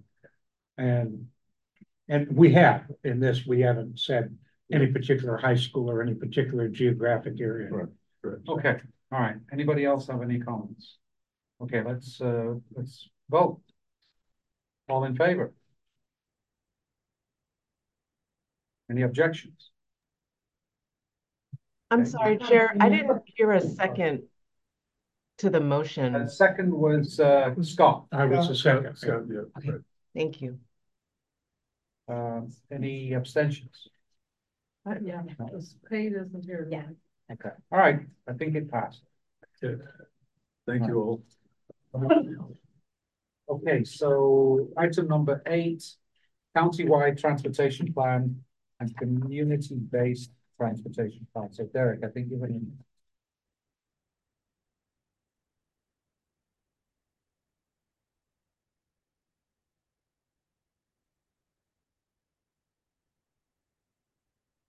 Never gonna pull the slides. Um, good evening, everybody. Derek McGill, Director of Planning here at TAM, and I'm here to present on the countywide transportation plan um, and our community-based transportation plan that goes with it. Um, this is just a discussion item for tonight. Um, happy to answer any questions that I can tonight, um, and uh, eager to be starting the dialogue on this effort that will be continuing over the next year. So with that, next slide, please a little bit of background about how we got to a countywide transportation plan. Back in May of twenty twenty-two, our board uh, directed us to develop a countywide transportation plan. Um, and we have been working on developing this process since that time. December of twenty twenty-two, we had a discussion about the scope of work for this effort with our board, um, and that led to a contract approval in summer of twenty twenty-three. Um, and have been underway with the, the launch of this effort since summertime. Um, we are expecting this plan to continue until the end of this year with the fall twenty twenty-four plan adoption scheduled. Um, and following that, subsequent to that fall period, the Measure AA expenditure plan review process will begin. Next slide, please. So a little bit about the countywide transportation plan. There's a lot of acronyms. I love them. I use them daily. Um, we are intending to set a vision for twenty fifty. Um, and that vision is really to um, develop strategic priorities for our transportation planning decisions um, and our funding and project delivery. And the CTP is going to attempt to align these planning decisions with uh, funding decisions and with project delivery. Um, wrapping all of that together, we want to be thinking about some of our key priorities, including advancing equity, um, the land use transportation connection, um, safety, transit recovery and priority and climate resiliency and making sure we're addressing the challenges not only of today, but of the future as well. Uh, it's a, a lot to try and accomplish. And uh, next slide, please. Um, we're hoping that that will give us quite a few outcomes of the process. So identify sort of the emerging areas that we need to be thinking about and focusing on in the future, uh, broadening the understanding of our community transportation goals, uh, we want to advance a countywide community-based transportation planning process. Uh, we've done CBTPs in um, individual neighborhoods in the county, uh, the Canal neighborhood, Marin City, and Novato. Um, and we want to sort of weave those all together into a larger countywide CBTP process. We want to convene our partner agencies and build consensus over what is our path forward and what are the priorities in that path forward. Um, and that ultimately will rely on strengthening our partnerships to deliver this plan. Um, all of that needs to align with our local uh, and county planning with the regional and state guidance, which will hopefully open up some opportunities to strengthen our position for uh, outside funding sources. So we're attempting to do a lot uh, in this planning process and uh, really strengthen Marin and our transportation needs in this process. Next slide, please. Uh, fortunately, we do have a pretty good history of planning processes that have been underway in the last couple of years. You all may remember the strategic vision plan that was adopted before the Measure AA renewal process. That was a long-range plan um, that really set a vision uh, that was reliant on increasing uh, funding at the time. So Measure AA and the renewal process there, but also SB1, which was state funding that wasn't in place at the time, and Regional Measure 3, which is regional bridge toll funding that wasn't in place at the time. Uh, we also have our community-based transportation plans that highlight specific community needs. Um, and, you know, they are geographically bound, which is an important conversation when we think about how populations move within our county. A lot of the transportation um, services or mobility needs are not specific to any geographic area, but exist in multiple places throughout the county. Um, and then finally, our expenditure plans. And on our next slide, I want to talk a little bit further about them. The expenditure plans are often sort of the an implementation of these planning and policy documents. Um, and as you can see, the Measure AA and Measure B expenditure plans are sort of how we divvy up all the competing needs in the county and um, you know, set the stage for a lot of the critical needs that we have. So school-related congestion um, in Measure AA, as well as our rural transit services. Uh, a lot of these services would not be possible without these local funding sources. Same goes for Measure B, um, with maintenance uh, really heavily emphasized, but also our senior and disabled services in Measure B. Um, so as we look towards the Measure AA review process, uh, we want to make sure that we have the history and the um, of these expenditure plans built into our current planning processes, and then um, to be able to influence those review processes moving forward. Next slide, please.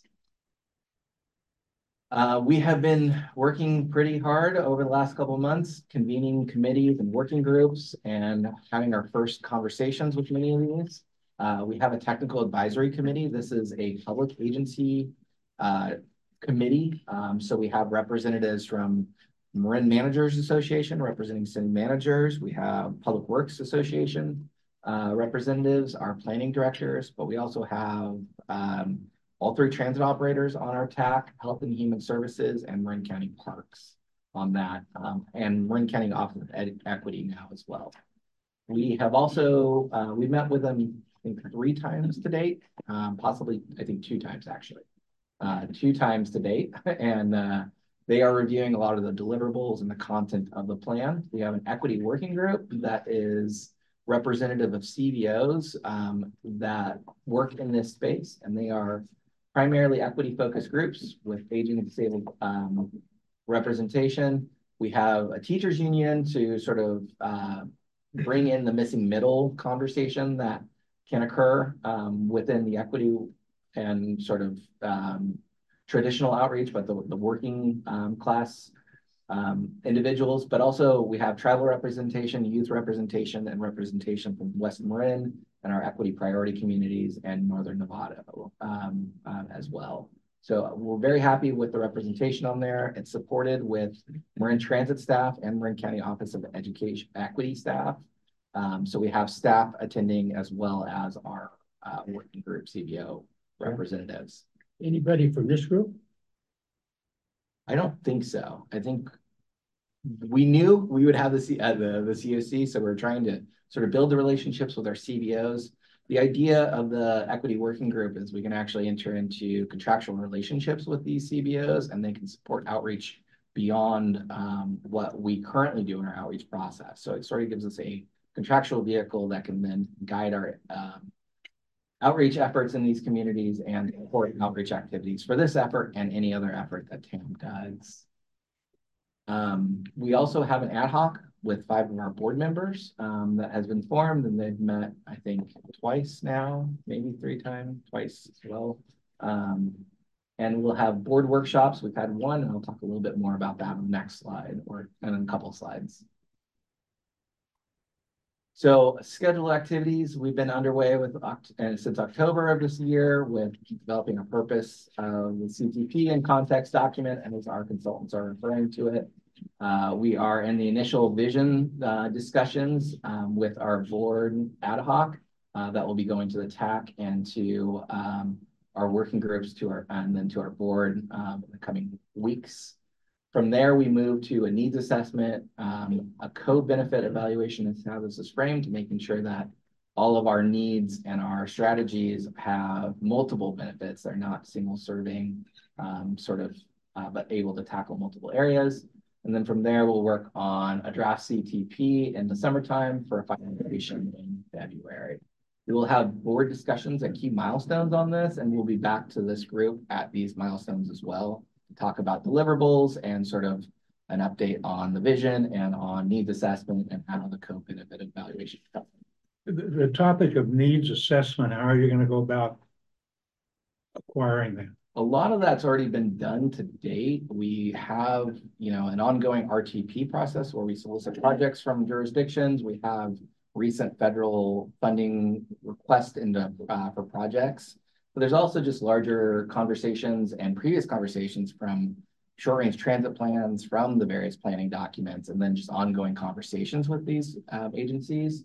Um, and that will be coming up in public outreach as well. So we will be doing um, public solicitation of sort of needs and trade-offs of addressing those needs. Um, I'm going to run through the next couple of slides and happy to take questions along the way, but if you can go to the next slide.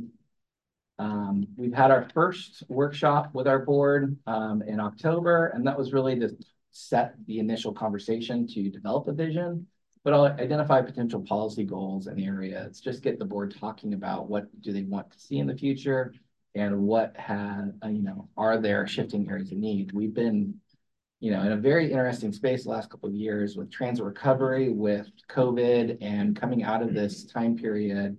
Um, you know, there's been a lot of changes since the last visioning plan, and so uh, including some of our board members, and a lot of that's being um, sort of discussed at our October board, and then we'll be working its way into deliverables in coming weeks. Uh, we've got two more board workshops planned, one in April and one in June. Uh, we want our board to sort of kick around some of the trade-offs. Um, as you all know, there's very limited right-of-way and trade-offs within the city right-of-ways are challenging. Um, and so there are some significant trade-offs by designating corridors as bike paths or transit corridors and making all these sort of modes work within the limited right-of-way is uh, can be a very difficult choice. Um, so the board workshop in April will be a chance to discuss some of those trade-offs and set strategic priorities for how do we want to move forward with um, transportation investments and our policy direction in the future. Um, and then workshop three is really going to be about implementation. Um, can we align our planning with funding decisions, with project delivery? Can we build consensus for future decision making about what do we want to see for our future and what does that mean for various areas of the county. So a lot of um, big conversations coming out of this process, um, and we're looking forward to hearing everybody's input and our board input as well through these areas. Next slide, please. Um, I want to talk a little bit about what has changed since 2017. Um, there has been a significant amount. I mean, it feels like in the last plan was just yesterday. Um, and I do think we have a pretty decent vision in there. It's a lot of tightening up what was written in that plan. But we do have, you know, as every year passes, we have an aging population. We have a significant population and job shift trend with the pandemic and with housing prices, um, you know, increasing and the increasing unaffordability of the region. Um, we have significant impacts of climate effects and climate adaptation that we're now experiencing. We're currently in a king tide phase right now, in wintertime, which is typical, but every year that seems to get higher and higher. Um, we are advancing a lot of our knowledge in sea level rise and in wildfire evacuation planning um, since 2017 as well. So reflecting those needs um, is also an opportunity in this plan. Um, I would definitely think the equity movement has occurred within government world a lot um, since 2017 as well. And understanding how to build capacity of CBOs is a big part of the work and how we've structured our equity working group, for example. Um, the land use transportation connection has also shifted significantly since, let's say, 2013, when the region was really discussed in um, PDAs and focus growth around smart stations, around stations. we now have a very mature sort of funding system that relies on land use and transportation to be planned together. And we have a CEQA process that does that as well um, through the use of VMT. So this has shifted over time. We have priority areas and sites that were nominated by our local jurisdictions to help implement housing element sites. And we know that implementing housing element sites is going to be a big challenge for a number of our jurisdictions um, and working towards that RHNA housing uh, allocation. Um, so this is a good opportunity to sort of think through how do we serve those locations and how, um, what do we need out of the development of those sites to support some of our transportation needs as well. Um, safety, uh, we've also seen the safe systems approach. This is really a new way of thinking about safety and not being retroactive, but planning for and identifying um, a, a, systems approach to addressing safety rather than just looking backwards towards where have incidents occurred in the past. And then finally, uh, I think we have a maturing understanding of vehicle technology and travel behavior. Um, EV adoption, you know, we're seeing big increases in EV adoption year over year. We're over a third of our new vehicle sales are electric vehicles in the county. We have a much better understanding of uh, autonomous vehicle technology than we did in 2017.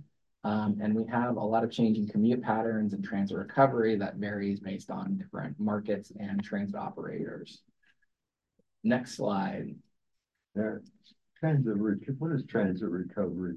Uh, when we say transit recovery, we typically mean building our transit ridership back up to pre-pandemic levels. So Smart and Marin Transit don't necessarily don't have this problem. They're pretty much back at pre-pandemic levels, but it's definitely affecting a lot of our regional commuter uh, transit options, such as Golden Gate Transit, um, BART, and Muni um, are sort of non-Marin operators that have significant transit recovery challenges too. A little bit more about what has changed since 2017. I think the funding picture has been much more clear um, over the last couple of years. Uh, we saw the largest influx of federal funding that I've seen in my lifetime for transportation, but we also have Regional Measure 3 sort of consolidated.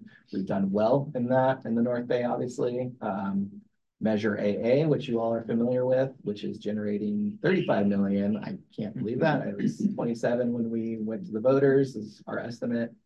Um, and SB1, as I mentioned as well, really providing a, a big increase in local road operation, uh, local road maintenance funds and um, transit operations and capital as well.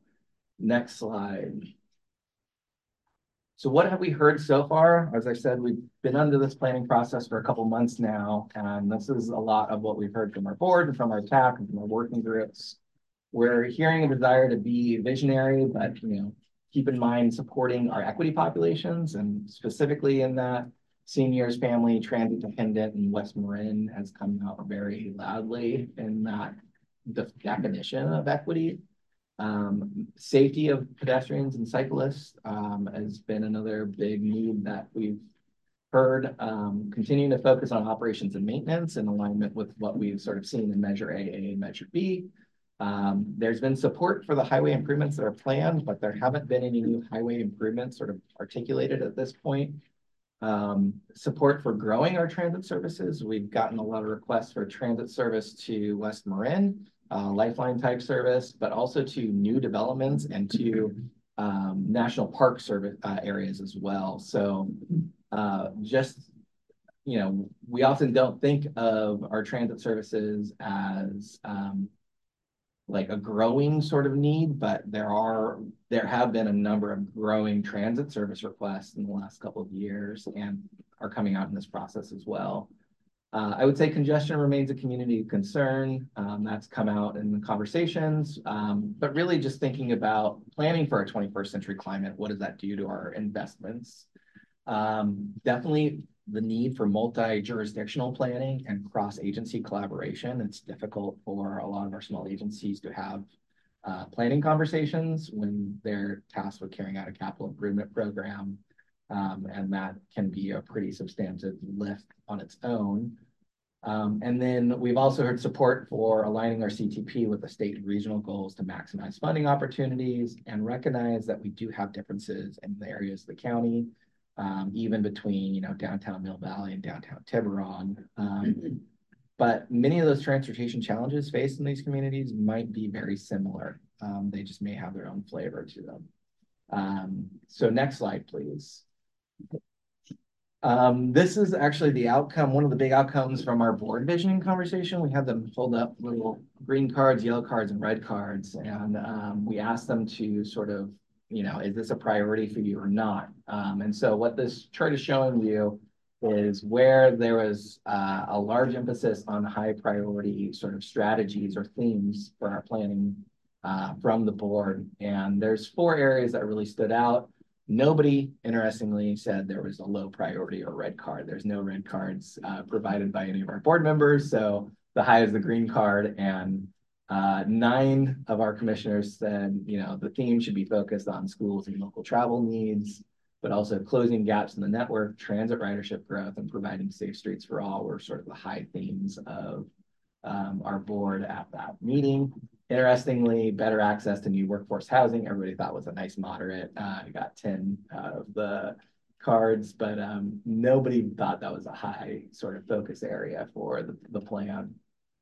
Um, and that's a pretty big shift from years previous where there was a large emphasis on operations and maintenance. And, um, you know, this is not the end all be all. This is the process we're going through. This is going to be a learning process. And we are going to continue to have these conversations and these themes and visions are going to shift over the development of this plan. Um, next slide, please. Um, a little bit about the engagement process before I wrap up this presentation. Um, we've got a pretty large and robust engagement process planned for this.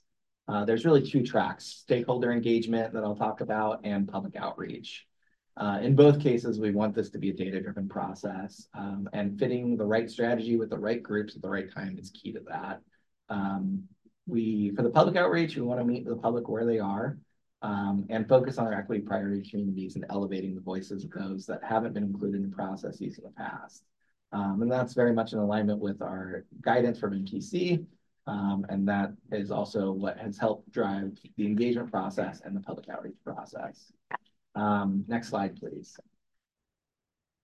So we've got some upcoming engage engagement activities, um, and these are both um, stakeholder engagement, but also public um, public engagement opportunities as well. We've got our upcoming board workshops that we talked about, um, but we also are planning pop-up events to really go out to the community and get them where they're at, not invite people to a Saturday workshop at a community center that you know may not attract people that wouldn't technically go to these types of outreach events. Uh, so there's six pop-up events planned. They're all going to be in accessible high traffic locations. And there's going to be different interactive elements to solicit feedback and priorities and trade-offs. Uh, things like live polls, feedback walls, um, activities for kids, little giveaways um, um, are planned at those. And those are farmers markets, they're at parks, they're fest, uh, you know, weekend uh, type events. Um, there'll also be focus groups, which is sort of a new tactic for us, um, which will be identifying community needs and challenges, uh, but also sort of understanding the priorities for individual groups or areas, uh, focus areas, um, preferences for how to achieve some of these strategies and potential improvements. So we've got three focus groups identified right now. We're kind of holding one in reserve. Uh, we want a focus group on West Marin and the needs of West Marin um, and how we can sort of understand the lifeline needs for trips to medical appointments, but also uh, the recreational and visitor travel that occurs in West Marin and how that impacts um, our communities and environment here. Um, we've got an environmental slash bike group planned. We want to explore um, you know, the bike network and environmental things um, a lot further. And this is mostly about GHG reduction rather than climate adaptation um, is sort of the focus of what is the effective GHG strategy for transportation and how do we sort of build consensus around what do we do in this space. There's been an increasing tension between GHG that is vehicle focused versus non-vehicle focused like transit or um, uh, bike network build out that uh, this group is going to be exploring further, but also the business community as well, um, and how uh, the different transportation area uh, modes and uh, impacts of the county support or um, challenge business uh, retention and business um, community needs in the county. Finally, um, there's two other items mostly related to public outreach, which, you know, the big effort is going to be an online survey. We're going to do a big push out on um, through a digital, media campaign to increase survey and participation uh, of an online survey. And then we are always happy to come to your groups and do a CTP roadshow. Um, I think we're at Kevin's group. Thank you for having us for the League of Women Voters. Uh, we'll be going to the Marin Coalition as well. So if you'd like any presentations at any of your uh, groups or agencies or um, nonprofits, we're happy to go and sort of give an overview and um, have a conversation with you there. Next slide, please. And with that, uh, I'm happy to answer any of your questions. We will be back in front of this group multiple times this year, talk about the various deliverables. So this is just the first chance to discuss and definitely will not be the last. How will this, once it's formulated, how will this Um, be aligned with what we're doing with Measure AA and Measure B in terms of where the funding's going to different? So if the priorities are different in this plan from what we're doing, how, how are we going to align the two? So that's a great question. And I think we're going to need to talk about that as we get a draft vision set and a draft plan set. If there's drastic realignment between areas of measure AA and a new need, I think that becomes a conversation around do you modify measure AA? Is that the right move or is it another funding source? Or is it, you know, another, you know, grants or other sort of opportunities to think about um, addressing those needs? And is TAM the right agency to advance those becomes one of the questions too. I think part of this is we're looking at partnerships um, and you know supporting our transit operators or supporting our local jurisdictions if those that's the right lead agency for moving those needs forward. Scott? So this is packaged as a 2050 vision. Okay, that's 25 years. When you get it done and printed, it's twenty-five years out. Um, Twenty-six, hopefully. Huh? Twenty-six, hopefully. well, okay, we can quibble about a year. You and I both know in planning and documentation and, and public dissemination, it's gonna be twenty-five, but anyway. Um, at least twenty, maybe twenty-four.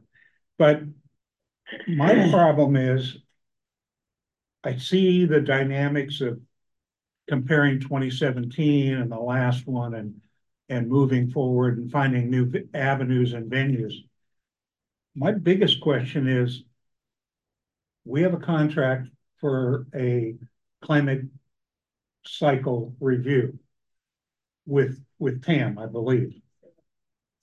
The sea level rise, the sea level rise study? Yeah. Is that the one you're? Yeah, that, that has to do with kind of the whole question. Sea level rise has to do with climate change or climate crisis or whatever you want to call it. Um, it would seem a big gap to have this sort of set down by December when you don't have that data set plugged in.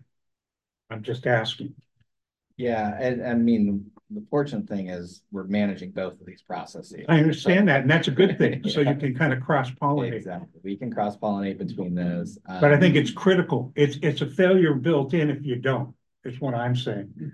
I think you realize that places like Manzanita, places like the ferry parking lot, places that are what we would classify, I would classify as vulnerable, um, need to be addressed through either your process or the sea level rise process being inputted. So to me, you're hearing that in some of the input, some of the, you're extracting from some of the groups that, and, and reducing greenhouse gases is really a, a secondary issue to what are going to be the effects, whether we, whether we can reduce the greenhouse gases to a point in the next 26, 25 years or not, is really irrelevant to what's going to happen impact wise, regardless. And so I think we're, I think we're at a, a real crossroads and we need to, and I think your point of, as, as Peter said, asking how does that fit into our AA vision? Do we redefine it? I think that's a perfect question to bring up to everybody. is it something we need to look at that's gonna be a change process? So Anyway, Yeah, I, I don't want to diminish climate adaptation and sea level rise in the conversation. Wildfire evacuation is a very similar conversation. Those, those plans have been either have been advanced in the condition of the wildfire evacuation planning process, but also the sea level rise work. We have an understanding where the vulnerabilities are, and we will be developing strategies mm-hmm. as we go through this process. So there's definitely that opportunity to cross pollinate there. I think what the CTP can do is elevate that conversation. and Sure. Elevate what is the consensus approach to this? Is it planning for five or ten years to address flooding in short term? Or is it, should we think about higher level protections or nature-based solutions? And, you know, there's trade-offs with all of those approaches. So Yeah. we'll have a chance to have that conversation in the sea level rise plan and then reinforce them. you know, you mentioned the National Park Service and they're big property owners and players in West Marin and recreationally for the county. And they've been working on a plan to, to reinvent their whole infrastructure there at Stinson Beach and have been for six years. And they brought in the Federal Highway Authority and they've done some preliminary engineering sketches and, and concepts.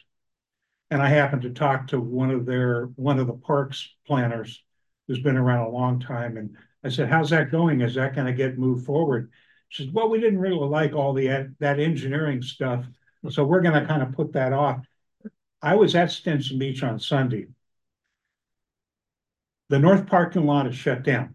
There is no parking lot because the oceans come in, come across. Oh, no, no. Mm-hmm. Everyone needs to take a field trip out there to see your federal tax dollars at work or not at work. Mm-hmm. The south parking lot on Sunday was not open. This is a three-day weekend. I was sitting at a table doing a beach cleanup kind of tabling. The south parking lot wasn't open because there was no staff around. Everybody was jamming into the central parking lot and it was a merry-go-round. I, I was watching hundreds of cars going around every hour trying to find a parking space. This is January, folks. This isn't July. And so again, for, for their partnership, they've got to be transparent and honest with you. What is their plan to make this thing work? Because Sunday it wasn't working.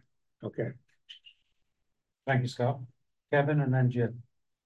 So I guess my question is, uh, are you gonna build into the report a recommendation for reassessing um, you know, some of the priorities in the report? So for example, you're gonna say every six years, you know, we ought to go back and, and look at, we have a general plan every six years or whatever the period of time is, go back and look at where we are and to see whether or not, you know, there needs to be additional changes. Um, you know, if you look at COVID, COVID changed everything within a few years. Now, God help us if we have another COVID, but there could be, you know, other things that come up that substantially change things. I mean, Yeah, the. Black swans. nuclear war. Yeah. I'm gonna answer this in, I think, two ways. Um, the Measure AA review process in the expenditure plan calls for a six-year review of that process. So for this round, we're trying to align the CTP to be in front of that review process to understand what the needs are. Um, the board will have the decision about whether or not they want to take the CTP guidance and what we want as a vision and implement it through the review process. And I don't know what the vision is, so we don't know what, you know, any changes the review, review process would be.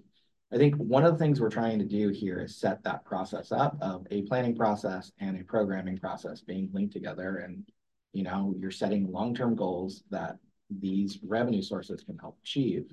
One of the things we are doing in this plan is setting performance measures. Are we on target in certain areas or not? And um, I think over time, as we can or cannot meet our performance measures, I think that will also influence future funding decisions or future project delivery alternatives uh, or options as well.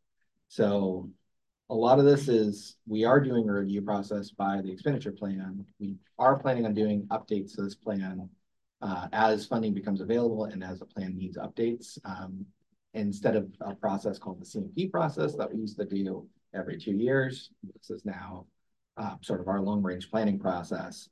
Um, and we will have performance measures built into this, so we will be able to sort of assess where we are and where we're going. Hey, Jim? Are you doing a single year twenty fifty proposal or looking at ten-year increments out there? I think we have, we are doing a ten-year short-term phase and then a longer-term phase. So we will have a short-term horizon and a long-term horizon. I, I would encourage the thought that the interim, more than one interim period. The Long-range plan is a wag at best. You can envision what 20, 50, 60 are gonna look like, squinty, squinty as we are, I wouldn't believe you anyway, but, uh, it's extraordinary hard. Can you predict when work from home and remote online delivery, autonomous vehicles, AI implementation? We haven't a clue what it's gonna look like, seriously. And it's a nice exercise to plan for twenty fifty, but our margins are usually way off. And any of the uh futurist scientists will tell you that you need to look at 20, 30, 40 scenarios to get a flavor of the range of things that you can anticipate. So a lot more emphasis might be placed on what to do in the next ten, in the next twenty-year cycles. One of which I think the county seriously needs our, our traffic control systems, our traffic signal systems are badly out of date. They don't begin to meet comparable advanced systems elsewhere. And they're disjointed, uh, even the most recent work you see on One Air Drive and Sir Francis Drake are kind of pathetic in handling traffic as efficiently as they could. So A lot more emphasis on the next ten years, the next fifty years would be uh, more insightful to help us guide our state and county policies, I think. Yeah, yeah, just sort of a follow-up on that. I mean. The UK is supposed to be net zero by twenty thirty-five. We're supposed to be in this country twenty fifty. Uh, and, and, um, internal combustion engine are not, will not be sold in this, in this state by, uh, twenty thirty. I mean, you have huge, I mean, it's one thing to say, yeah, we don't know what the technology is gonna be in, in twenty fifty. But there are in- incredible mandates that are now coming, being forced, or depending on what your perspective is, on public policy, all right? How do you adapt? Are you gonna be able to adapt? Are you gonna adapt that? How do you work with it, those big things, all right? I mean, That, that's a great question. Um, I think that gets exactly to the sort of tension that we're, you know, need to be addressing in the plan and need to figure out a strategy to move forward. Um, it it's seems you gonna gotta have an adaptation strategy. I think it's sort of Jim's. All the time. Yeah, you gotta have some true up every five years. You're just gonna have, to may have to change things, you know, completely. But I think- But that's why I'm a little uh, with you. I'm twenty fifty is just, the horizon is too far. Well, the other, the other Well- part of that is the political landscape. You Yeah, may have very friendly funding and climate change and so on, and then all of a sudden we flip over to another side and they nix all that and, you know, so your plan goes, goes to hell. I mean, Any plan has assumptions built in and this one will as well. And um, I think, you know, you asked questions about how often will it be updated? And the intention is to update it. We don't intend for this to be the only planning between now and twenty fifty. yeah. You know, this will be updated in probably four to six more years after it's complete. Then, then how because meaningful is it? The, the real question becomes, well, if you're gonna update every, wh- why, why not just lower, you know, bring your horizons back and, and and operate? You know, We, a- we do actually have some guidelines that we are trying to meet with this too. That- So our, I our regional accept that. agency, Yeah, yeah. I accept give that. us some That's fine. That makes sense. guidelines. I would honestly say we have a guideline that says twenty fifty Yeah. is the year that we should be looking at in the horizon for long-term planning. But I would also encourage us to think about not just our existing needs, but our future needs. Because if you're moving forward with existing projects and you have the ability to build in additional co-benefits that address sea level rise or address, you know, um, a long-term need for another area, we should be identifying those. And that helps make our projects and our revenue more competitive for regional and state funding sources. So I think there's that part of this too of let's not only focus on our existing needs, but let's think about what our long-term needs are and what the strategy is for advancing long-term needs where we have short-term opportunities and um, you know, we we can get that boggled down with the assumptions in the plan, whether or not they're accurate or not. But if we want to have a conversation around where we want to be as a community in 30 years, it's going to take a long time for government agencies to adapt and create a, a plan that actually or deliver those improvements. Um, a lot of our infrastructure takes a very long time to build and to um, actually deliver. And I think the long-term planning process can help in that situation and help align for the unknowns of revenue that may we may not know about. There may be another federal funding opportunity in the future, and we don't have that wish list of projects or a wish list of areas that we want to be focusing on. We're missing out on an opportunity. Okay, so we're way over time. Great discussion. Way. Yeah. Um, any other quick comments or can we? Plan Bay area for MTC called for a decline, I think, actually, in jobs in Marin. Is that still the prevailing expectation? Um,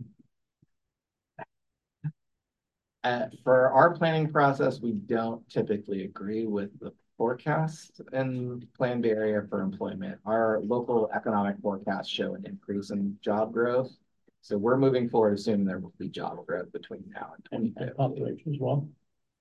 And population as well, it seems if you're building fourteen thousand housing units in the county, there should be some corresponding population increase as well. Okay, Suzanne, last Yeah, I just wanted to quickly say that I just think the more money we spend on reducing greenhouse gas emissions, on the less money we're gonna spend down the line on things like sea level rise and adaptation. There's so much emphasis on adaptation. Not in your plan, I mean in general, in so many areas. That um, I just think the more we can focus on reducing greenhouse gas emissions, so we don't have more and more and more consequences that we have to pay more and more and more money.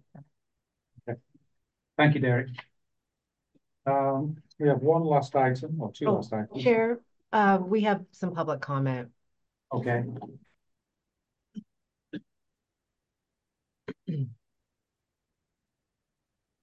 Gail Mills, please unmute.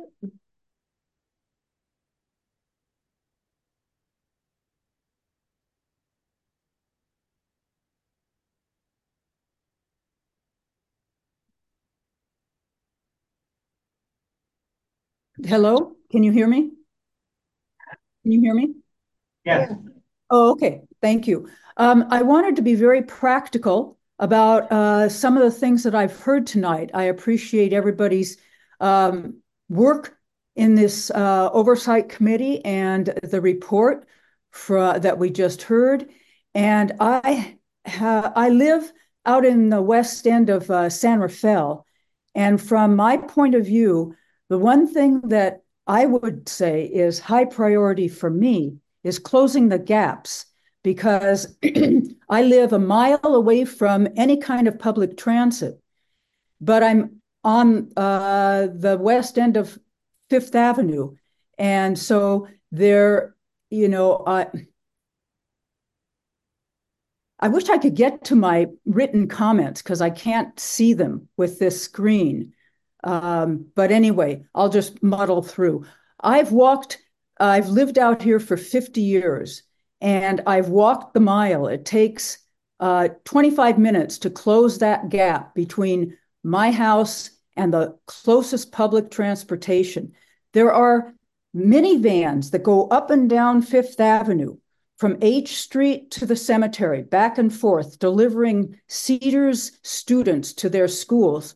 And I would say that it would be a very practical suggestion for uh, this team uh, to contract, see if you can contract with these minivans that could establish a, a system of closing that gap that already exists.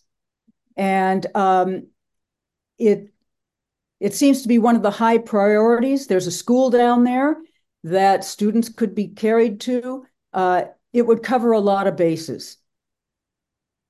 Thank Okay. you. Thank you. Um, okay, committee member hot items report. Anything, Scott? The only hot item I would suggest is because we've heard tonight about a lot of bicycle and pedestrian priorities in all these different topics we've covered. Money, planning, anticipated use, is that we make sure we have a bike ped representative. Yes, I asked about that today. And we, and we need to, Yeah. we, we need to It's recruit, important. it's very important. Yep. Yeah, agree. Anything else? Okay. Discussion of next meeting date. So Lee? Molly, I will see depending on the. Depending on the uh, You don't care, report do you? And the report dis- uh, development schedule. We might need a third meeting, but we might, you know, again, just, you know, our typical process is every odd months you have a meeting. So the even months is as needed. So I will see Molly. Yeah, last year I looked back and we did do the annual report in February, the third Monday, so. So- Third Monday's a holiday. It's the President's Day. Every day's a holiday. Yeah, so we could do, um. Well, Maybe for you. We could do Oh. Tuesday, the twentieth, or we could, um, move it to a different week, I guess. Well, if you want to make the board adoption date, so you probably want to do the Tuesday, the twentieth. Tuesday the Yeah, twentieth? put it Does Tuesday, put it- that work for everyone? February twentieth? February. February twentieth. February, Uh, yes, that works. for me. five o'clock. Okay.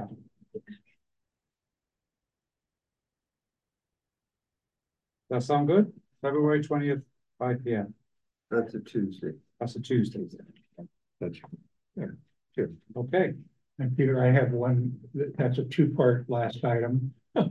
Future agenda items. recommended items. I'd like to ask if we could get either from our staff, TAM staff, or the consultant, just a follow-up. An interim progress report on the climate sea level rise study. It's now been going on for five months. I think we can ask them to come in and give us a, a footnote.